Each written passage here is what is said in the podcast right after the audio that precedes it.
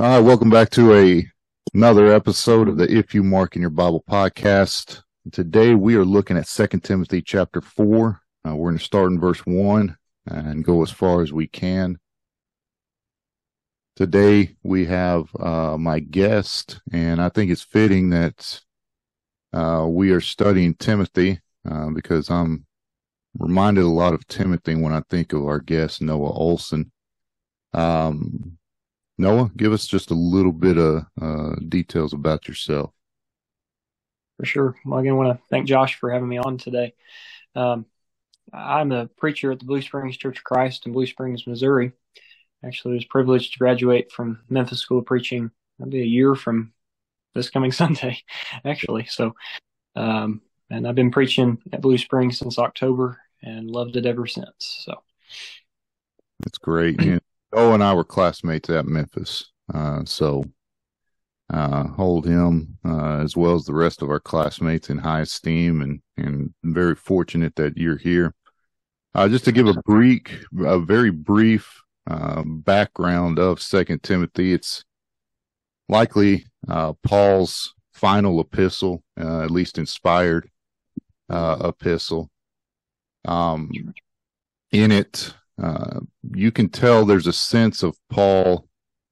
Paul knows that his his time on this earth is coming to an end, and that's noticeable in the fact that he tells Timothy to hurry as quick as he can. Uh, Paul would eventually be executed at the end, uh, around 68, 69, somewhere in there, AD, uh, by Nero. And uh, when we look at the author of Hebrews, we know it would appear that Timothy was imprisoned as well at some point, uh, and then was going to be released. Uh, and so uh, he writes to the young preacher. Uh, this is some of my favorite passages of scripture.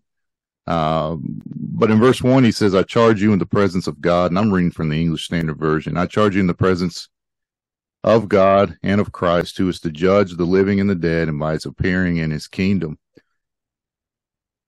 The word charge there I've underlined uh, and that's the Greek word diamarturomai, uh, which that doesn't mean much to most uh, until we look at the root word uh, of it. Uh, in that, if you take the dia off the front, the omai at the end, we're left with the Greek word martyr, where we transliterate into the English uh, our word martyr, which is somebody who's going to or willing and, and eventually does, like Paul, give his life for what he believes.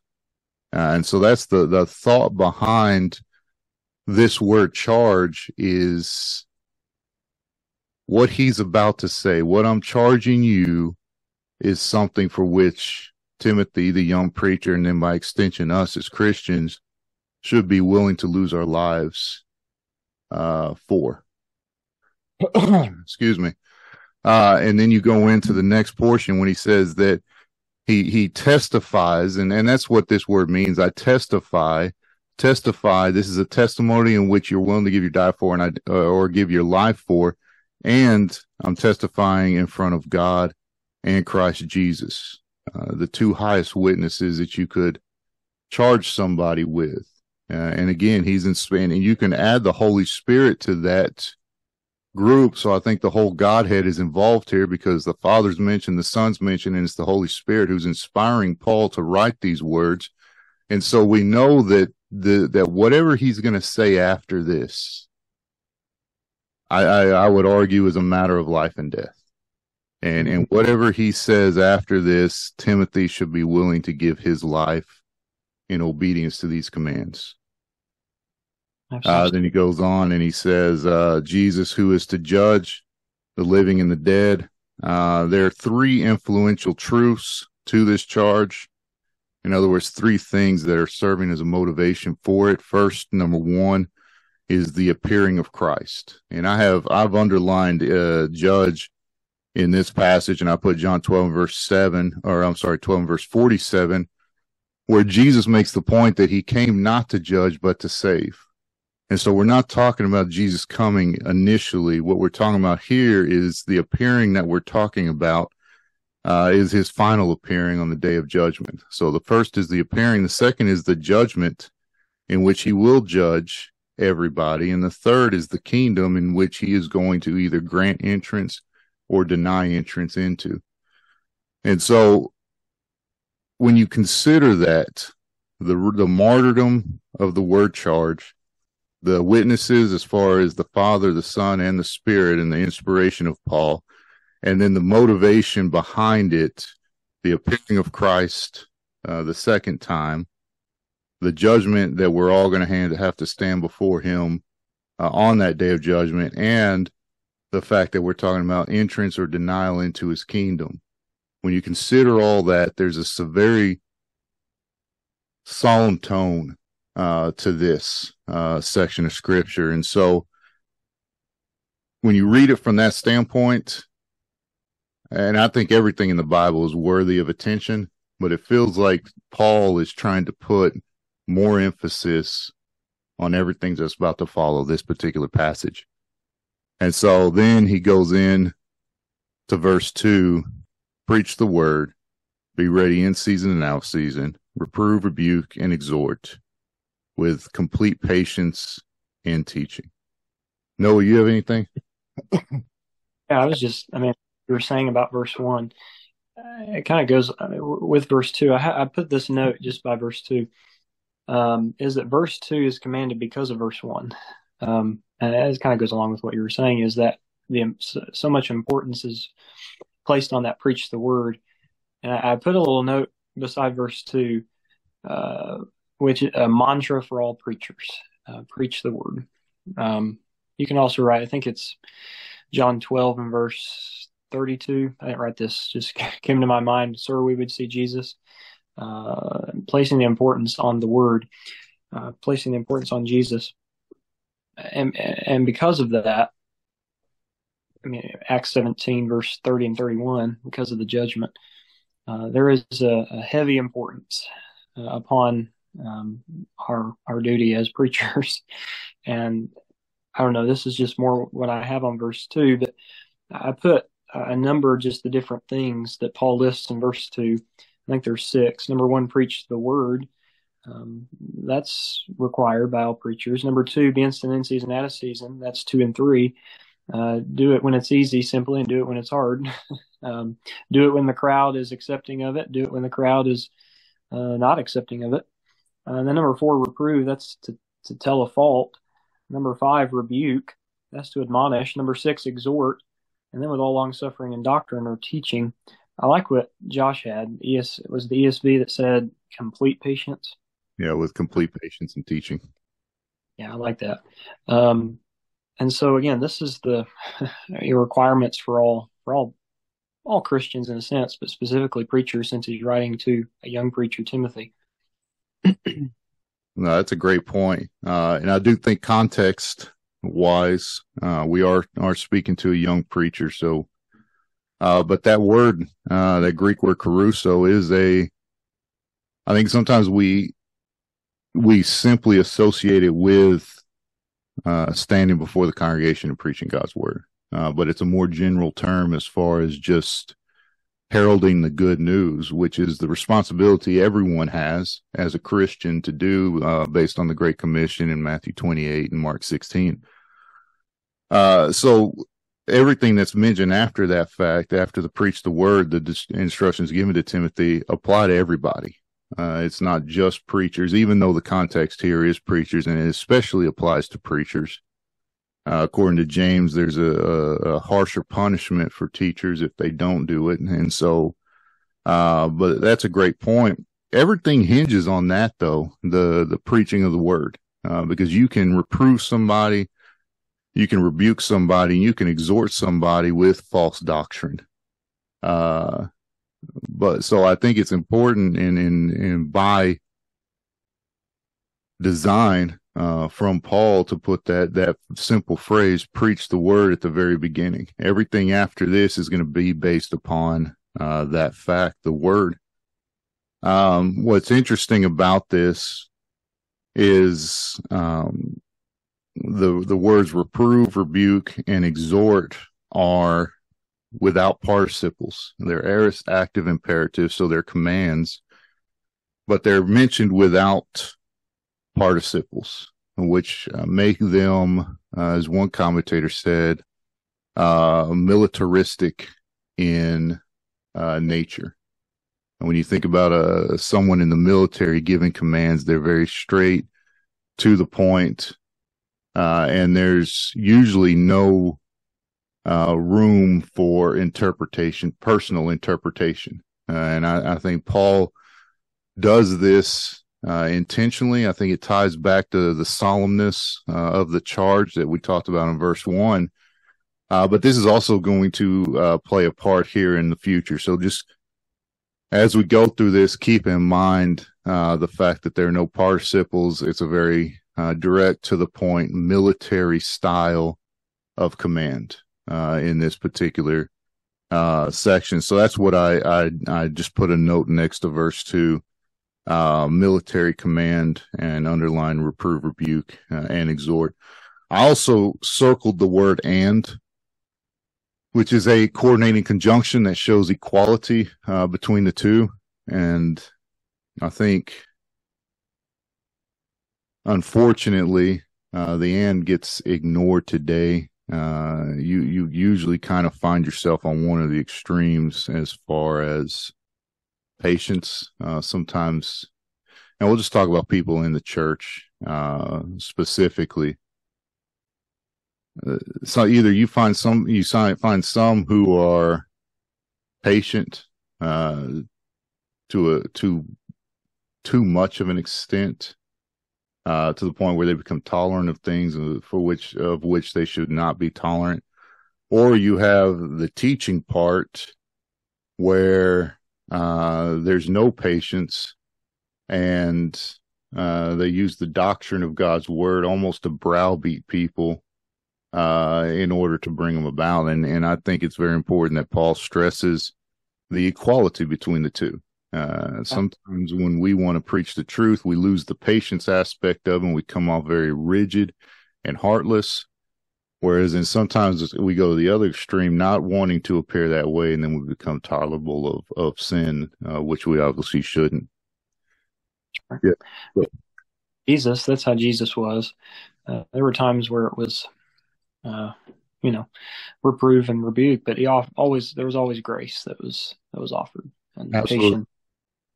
Oh, that's it, and that's a great point. Go ahead. I was just going to say that balance is very important. You know, um, I think it's been said that the gospel is a two thirds negative, one third positive.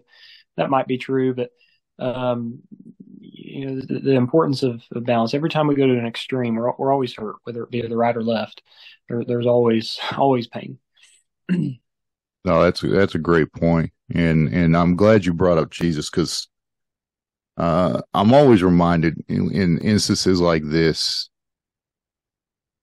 you you you know you for example John 4 you see how he deals with uh, the woman at the well. Very tender even though when especially when she asked the question uh, pertaining to worship.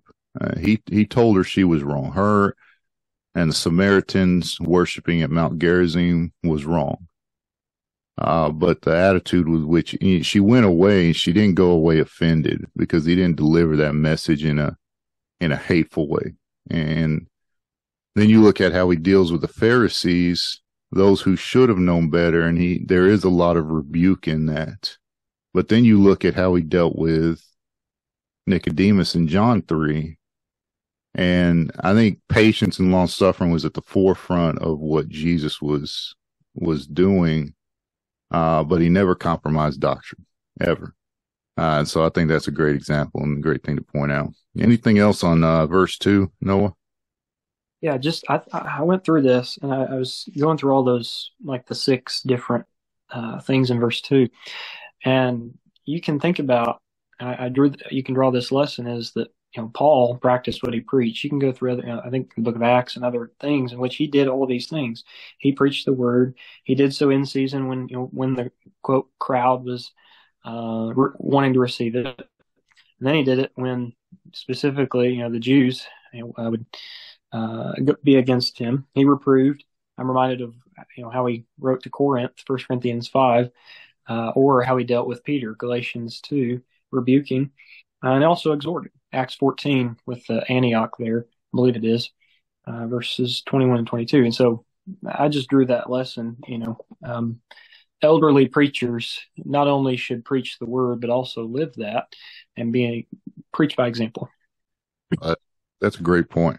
Very good. Anything else on two? Nope.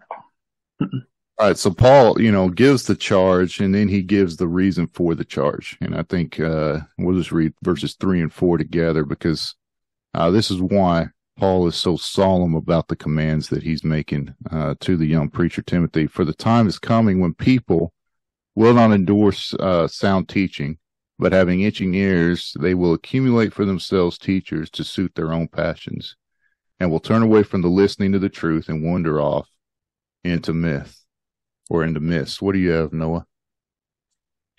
Well, I think this is interesting. Uh, specifically, well, verse three, I read a couple of cross references or just references. I put First Timothy four one through three. Uh, Paul also talks to Timothy about uh, people who are going to seduce uh, doctrines of devils, things like that. And then also um, I put Second Timothy three one through eight. You know, and uh, chapter three of this book, he talks about that and then Second Thessalonians two one through twelve, just kind of cross referencing there. But I think it's interesting. I had I had this note in my other Bible. It was actually from Brother Alan Webster. I, I like this thought. He said that popular preachers provide the latest tickles, and I like that. That's a cool little pithy thought there. But it is also interesting, specifically in verse four too.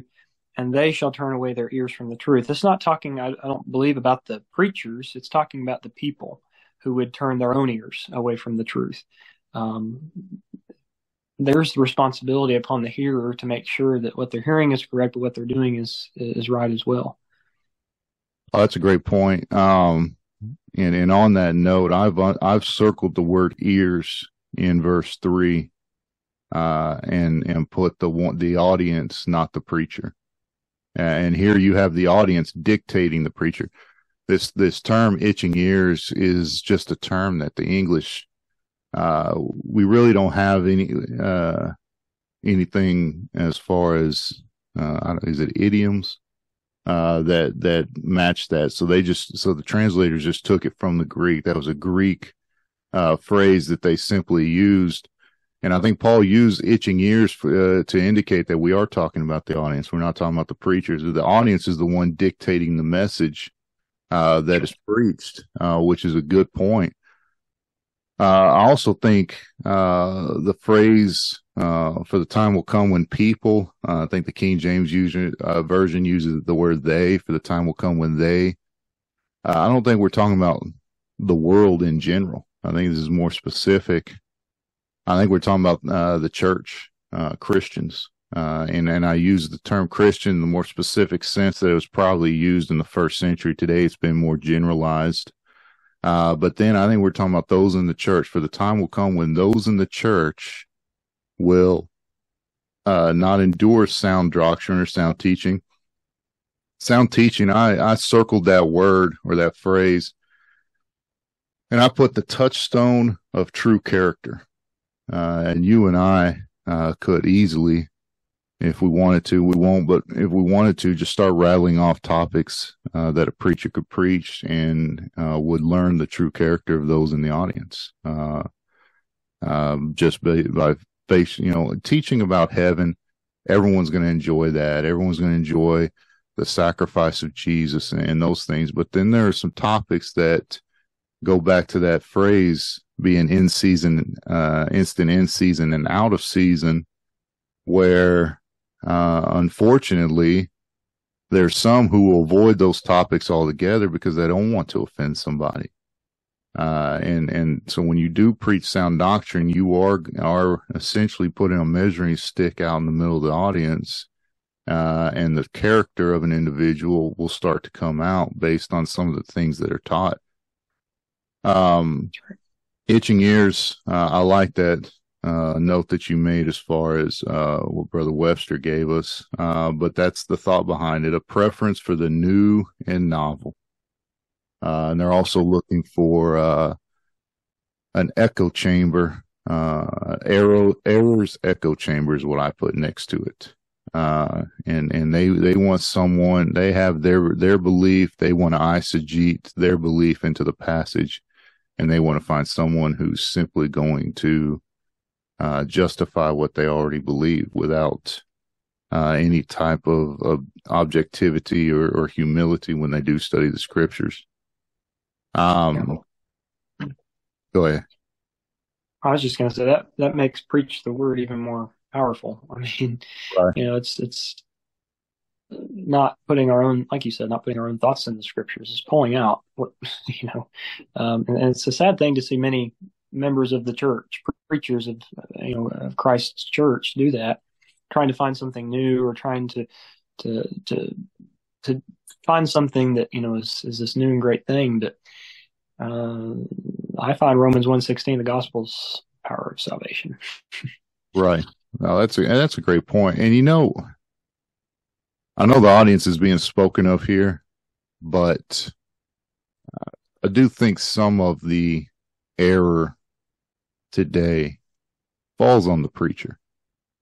Uh, and the reason I say that is because I think there's some who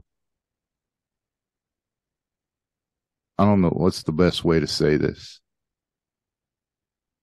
Uh, maybe the issues that they have with preaching the truth are more more in their head than reality. Uh, if that makes sense. Uh, they think somebody's going to have an issue with this sermon, and there may be some who do, but there are people out there who want who want God's word. They want book, chapter, and verse. Uh, they don't want the illustrate. You know, I'm not I'm nothing against illustrations or anecdotes or, or quotes or anything like that. I'm not trying to uh, to say there's anything wrong with it, but they should be enlightening us to God's word. If it helps us understand God's word, then they have a place in the sermon. If they don't, then they don't have a place in it. Uh, but I think sometimes preachers create an ish, a mountain out of a molehill when it comes to these things when the reality is there are many in the audience who do want the, the word of God. Uh, and, and unfortunately they may cater to the minority, uh, rather than doing what, uh, Paul teaches here, uh, to Timothy. I've underlined wandered off into miss. Uh, that, that Greek phrase literally means turned aside to, uh, fables. and the, the idea behind it is they're going to believe I just have believe fairy tales. Uh, so the things without substance, whatever, they've turned their belief, uh, to that area. And, and so, um, then he goes on, he goes, as for you always be sober minded, endure suffering, do the work of an evangelist, fulfill your ministry. Um, word sober minded there. I've underlined this Greek word nepho, literally means given to no wine, uh, or to abstain, uh, which is an imperative command, uh, or an imperative verb, which is a command. So, uh, to be sober is a command so that you can endure suffering, do the work of evangelists, fulfill your ministry. This goes back to what we were talking about in verse two when uh, these are without participles. Uh, so again, you have a very militaristic uh, command here by Paul to Timothy as far as uh, direct uh, to the point. Uh, the Greek word there, evangelist, in the context applies specifically to Timothy as his role as a preacher. Uh, but evangelist is a very, it doesn't say the evangelist, it says do the work of an evangelist, which uh, the implication here is, is this is a general term to anyone who's going to spread the good news uh, of the gospel. So, you know, it applies to Timothy as his role as a preacher, but applies to all Christians uh, from an evangelistic standpoint. Yeah, sure. I think it's interesting. I numbered this throughout the, the text in my Bible, just, just four things. I, I, I kind of made the, the application just, just four duties of a preacher. Like you said, it is uh, applicable to all who teach. But think about four duties that are required of a of a preacher. Number one, watch thou in all things. Number one, uh, watch yourself. Um, before you go out and teach others, make sure you yourself uh, are are practicing what you're preaching. Number two, endure affliction. Simply stay committed despite afflictions. Uh, preaching is one of the most hardest is one of the hardest jobs, but one of the most rewarding.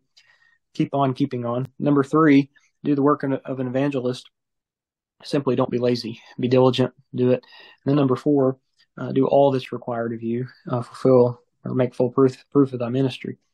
Um, this was Timothy's livelihood. This was his his life, as are all preachers. Great point. Very good point. Anything else on uh, verse five? I don't think so. I like what you said about Paul uh, earlier about Paul practicing what he preached, uh, because I think that's the closing argument here in verses uh, six through eight. And we'll just go ahead and read. It says, For I'm ready to be poured out as a drink offering, and uh, the time of my departure has come. I have fought the good fight. I've finished the race. I've kept the faith. Henceforth, there is laid up for me a crown of righteousness, which the Lord, the righteous judge, will appear, uh, will award to me on that day, and not only to me, but to all those who loved his appearing. and I think that's that's how Paul's closing this out. He, he's he's implying to Timothy that what he is charging him to do is not anything that he hasn't done himself. And I think it's interesting if you go back to verse one that one of the witnesses that he calls to his charge is Jesus. And you can take it back even further that Paul's saying, not only me, but what I am charging you to do, not only have I done myself, but the Son of God did this as well. Uh, he's and, and Christ is not asking us to do anything that he hasn't done himself. Paul's not asking us to do anything that he hasn't done himself. And then he emphasizes the reward uh, because he has kept this charge that he's giving Timothy, because he stayed faithful to the word uh, despite the opposition. He has uh, laid up for him a crown of righteousness. He's finished the course. And I like the verbs here fought the good fight, finished the course, kept the faith, all aorist tense, uh, past tense, uh, successful. Uh, there's success in all three of those things. He, he fought the good fight. He won the fight. He finished the race. He kept the faith and, uh, and then he's going to go on to his reward. That's right. Oh, for sure. And you think about in verse, uh, verse seven, you could circle those three words. I wrote, I think you probably did this because I think it was in school, but uh, fight would be the Roman, uh, course would be a, a, Greek, faith would be the Jew, and the Christian life is uh, categorized in those those three things. Um, I think Paul tells Timothy in First Timothy chapter six and verse thirteen, verse twelve, fight the good fight, um, lay hold on eternal life. Yeah, verse twelve, and um, but you could also write right beside the word fight, Second Timothy two, two and three in this same epistle. Uh, Paul tells Timothy to endure hardness as a good soldier. Um, and then you right by the word course, I wrote First Corinthians nine twenty four. Um, we're running so we can obtain that that crown. Um, and then, uh, interestingly, too, just by verse verse um, seven as well, you could write, write by verse six, is Philippians one twenty one. You know, it's interesting. Paul had a deep desire to be with Jesus, and here he's ready. He's ready to, um, you know, obviously he wants to save souls, but he's ready to go be with his Lord. No, that's a great point, and uh,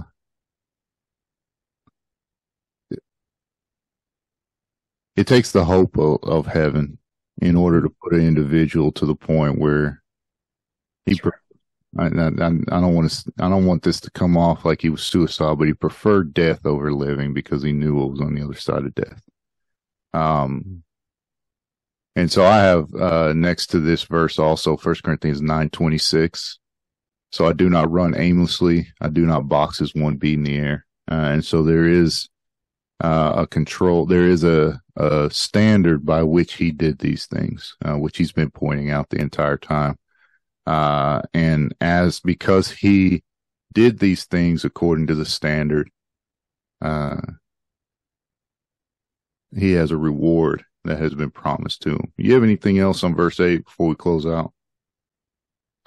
Oh, uh, yeah, just one note. Just um, that last phrase, but unto all them also that love is appearing. Not only was it for Paul was that crown of righteousness laid up, but it's also all those who Paul and Timothy taught, um, who could could have that that hope. And so there's there's another you know um, reason why Timothy should want to uh, preach the word. no, that's a great point, and and I'm glad you brought that up because uh, I circled the word all, uh, and I, I just put the word me next to it, and and uh, we'll close out with this thought. There, there are areas, and the Bible's not going to call us out by name explicitly, uh, but it is possible for all of us to find ourselves in the Bible, find find uh, portions of the Bible where we are mentioned, and, and this is one of them. And so, and I circled the word all and put me. And if I fight the good fight, finish the course, and I keep the faith, then Paul's talking about me in this verse. He's talking about you in this verse, and he's talking about anyone who's willing to to adhere to this standard, uh, which uh, I always think personally is a beautiful thing to to try and find. Uh, I, I, just say find yourself in the Bible, if that makes sense. Uh, and and this is one of those passages. Anything else, Noah? I don't think so. Nope.